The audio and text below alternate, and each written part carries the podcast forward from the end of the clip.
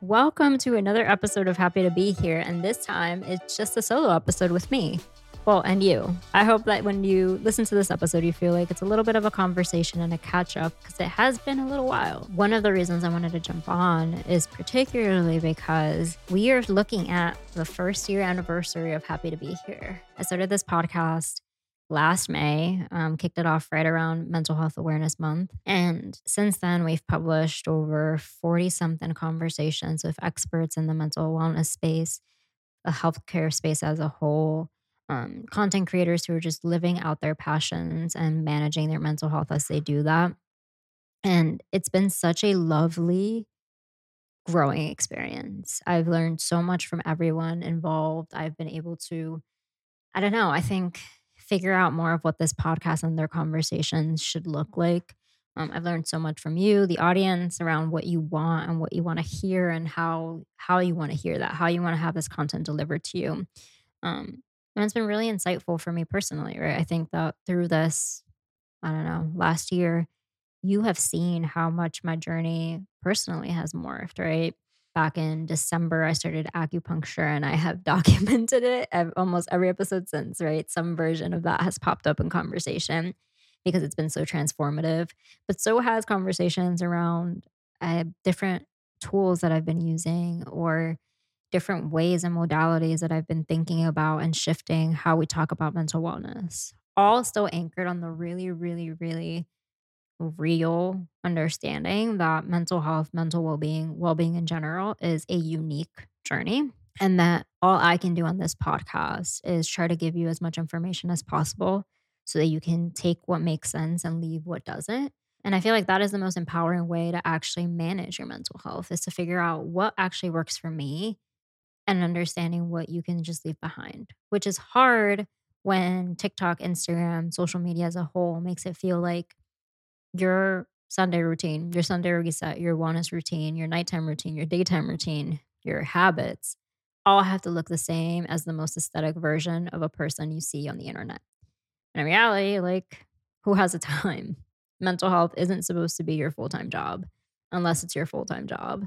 And even then, your personal care and well being is about trying to find sustainable ways to live your life actively. And that doesn't mean doing every single thing that you get hit with on TikTok. It means figuring out what makes sense for you. And one of the things I've really been thinking about over the last year, but particularly as I'm thinking about the one year anniversary of the podcast, is how we talk a lot about seasons of change and what do seasons of change bring into our lives. And I turned 30 this past December as well. And that was a really big season for me of understanding like, what do I want my 30s to look like? But I'm kind of nixing this idea of seasons of change because it somehow implies that like I'm not the same version of myself that I was a few months ago, or that the version of myself I was a few months ago isn't worthy of walking into this next stage of my life. And so instead of that, I'm really embracing this idea of seasons of growth. You're kind of the same little seed you always were, but now you're like blooming and there are new flowers and there's a new understanding of how many branches or leaves or I don't know, follow the analogy over of what that looks like for you in terms of your plant. And growth also, I think, insinuates that there's more room for you to continue to figure out what happens next for you or where this path takes you, all while understanding how to best tend to yourself and what areas of yourself need that tending to, right? We've had a couple conversations on the podcast with therapists or those who runs or organizations that elevate therapy as a mental health support tool. But the reality is like therapy isn't for everyone, either because it's not accessible, it's not financially accessible, or it just isn't where they are right now in their journey. It doesn't make sense for who they are or what they're looking for. But maybe acupuncture is. Maybe a really good workout is. Maybe finding a peer support group that can help you journey through whatever season of life you're going through. And so all of that is really surrounding growth and this idea that we can and hopefully should figure out how to continue to use the same versions of ourselves, invite them to the table, and then maybe just bring more people into the fold. My friend and I have actually been using this really strong visual that she taught me about a few months ago in passing in conversation, but it's this idea of like you are the current version of you right now is the CEO at the table. Like you are walking into your boardroom, you're sitting at the head of the table, and you, who you are right now, is at that head. But everyone else sitting at that table are all the other versions of who you've been. It's the five year old you, the 10 year old you, the 16 year old you, the version of you that was traumatized by a specific experience, the version of you that like had the happiest memory ever and wants to keep going back to that moment. All of these versions of you are just sitting there together and everyone talks at the same time sometimes. And everyone wants to he- have their voice heard and everyone wants to lead the way on where they think you should be going or what your path should be. And simultaneously, you as like the CEO have to listen to everyone while also understanding that you get to make the ultimate decision. You get to figure out where you go from here and what that leads to. And it's empowering, but also scary. And it's really scary to have to do that alone. Um, no matter what the topic of conversation is at like that table that day. And so I think over the last year, my hope has been that I don't sit at your table. um, that is you and all the versions of you. But I hope that I get to bring like a little like report on a specific topic, drop it on your table and run and say, now you do with this what you will. And I have been so joyful in getting the opportunity to do that and being able to introduce topics that I'm really interested in um, and inviting you into that conversation in a way that is hopefully sustainable, introducing you to books or resources or people who are really living out the thing that they are passionate for and or about and then kind of giving you that information to make a decision around. And I think that that's propelled so much of my personal growth in the last few months. It's made me feel so confident about the future of this podcast, the future of my career, my personal well being. And it's also given me that same power to sit at my own table with all these versions of myself and understand that I get to still call the shots and I get to make the decisions around that.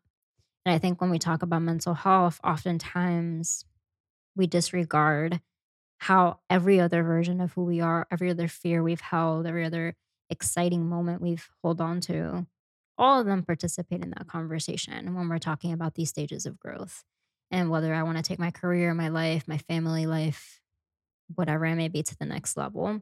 And so I hope that in these conversations that you've heard over the last year, it's been a welcomed invitation to just more information and also to empower you to make sure that you understand that like you get to make these decisions about your life and whatever it needs to look like that's what it needs to look like. There's something i do on tiktok almost every day where i give a piece of advice that i of something i don't think someone should do that day. Mostly because and i say this in the in every video mostly because i don't have any tips on what you should do because I don't know what your life looks like. And anyone who assumes that they do or that they have the best way for you to be living your life is lying, right? Because everyone's life is so unique. And like, I don't know what the best thing is for you. But I oftentimes, because I self sabotage a lot, know what the worst thing is. And some, a lot of that is anchored in the same exact thing for everyone, right? Like, Maybe we shouldn't talk bad to ourselves. Maybe we shouldn't think that we can't make a decision or that we need 15 other people to approve of a decision before we make it. You know, maybe there are a lot of things that we can stop doing so that we can start doing the things that actually move the needle forward for ourselves and help us feel like we're growing. And I know I mentioned this, like I said, in every single episode, but I feel like one of the biggest well being shifts I've made in my life in the last six months has been going to acupuncture. And here's why it isn't just like the modality and what it does, which is magical for me. It's the fact that I have to lay there for 45 minutes and all I have to do is sit with myself. And while therapy is amazing, it requires a lot from me. It makes me think, it makes me feel, it makes me talk. To have to sit in silence for 45 minutes and my body does what it needs to do is the first time that I've been reminded that my body understands what it needs to do without me thinking about it first or pushing it to certain levels. Like the ability to just be is really powerful. And I hope that you have found something that does something similar, that if you're searching for something similar, you know that there are options out there because I think we have to learn to just be so that we can hear what we actually need. And it isn't easy and it doesn't always happen. I think that I genuinely pay for acupuncture so that I have a 45 minute guarantee that it'll at least happen once a month for me. But other than that, like it is a slow build and what wellness is supposed to look like for you and what happiness is. And oftentimes the things that stop me from fully being present in my life and enjoying my happiness are the things that I'm trying to figure out how to distance myself from or address. Um, I struggle with a lot of imposter syndrome. I struggle with a lot of leaving the past in the past and embracing the present for what it is. And I think that it's okay to have those conversations openly and to make a larger conversation around it because then we can support each other and we can figure out how to get through things like imposter syndrome, how to manage our finances better, how to eat better, how to treat our bodies better, how to make sure that the way that we are caring for ourselves is intentional and full of confidence and that the decisions we're making make sense for us man that that is a full sentence um and the last year on this pod has genuinely given me such a pleasure because it's allowed me to do that and so much more i invite you to hopefully continue listening and to make sure that you are finding different ways to take care of yourself because if I had to give a state of the union of happy to be here as it stands right now, it is this. It is a place that hopefully for 20 to 40 minutes every week makes you feel happy to be here, makes you feel confident in where you're standing, makes you feel empowered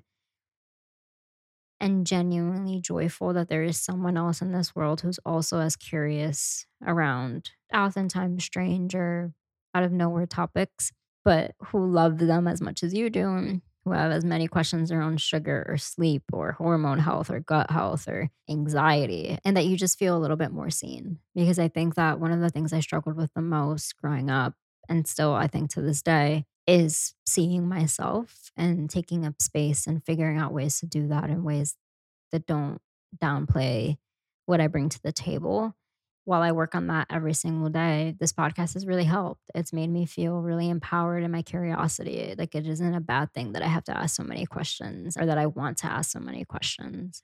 And it goes back to that idea of like the seasons of growth and understanding that we're not meant to stay the same all the time. And that a change in your life doesn't have to be bad. And it doesn't mean that you have to let go of the versions you were beforehand or at least not fully, that there's room for every single version of you at that table because all you're going to keep doing is just pulling up more seats. And the more seats that you pull up, the more empowered that CEO is to know that they, it is even more important than ever to make that decision and make it confidently so that everyone kind of uh, follows along.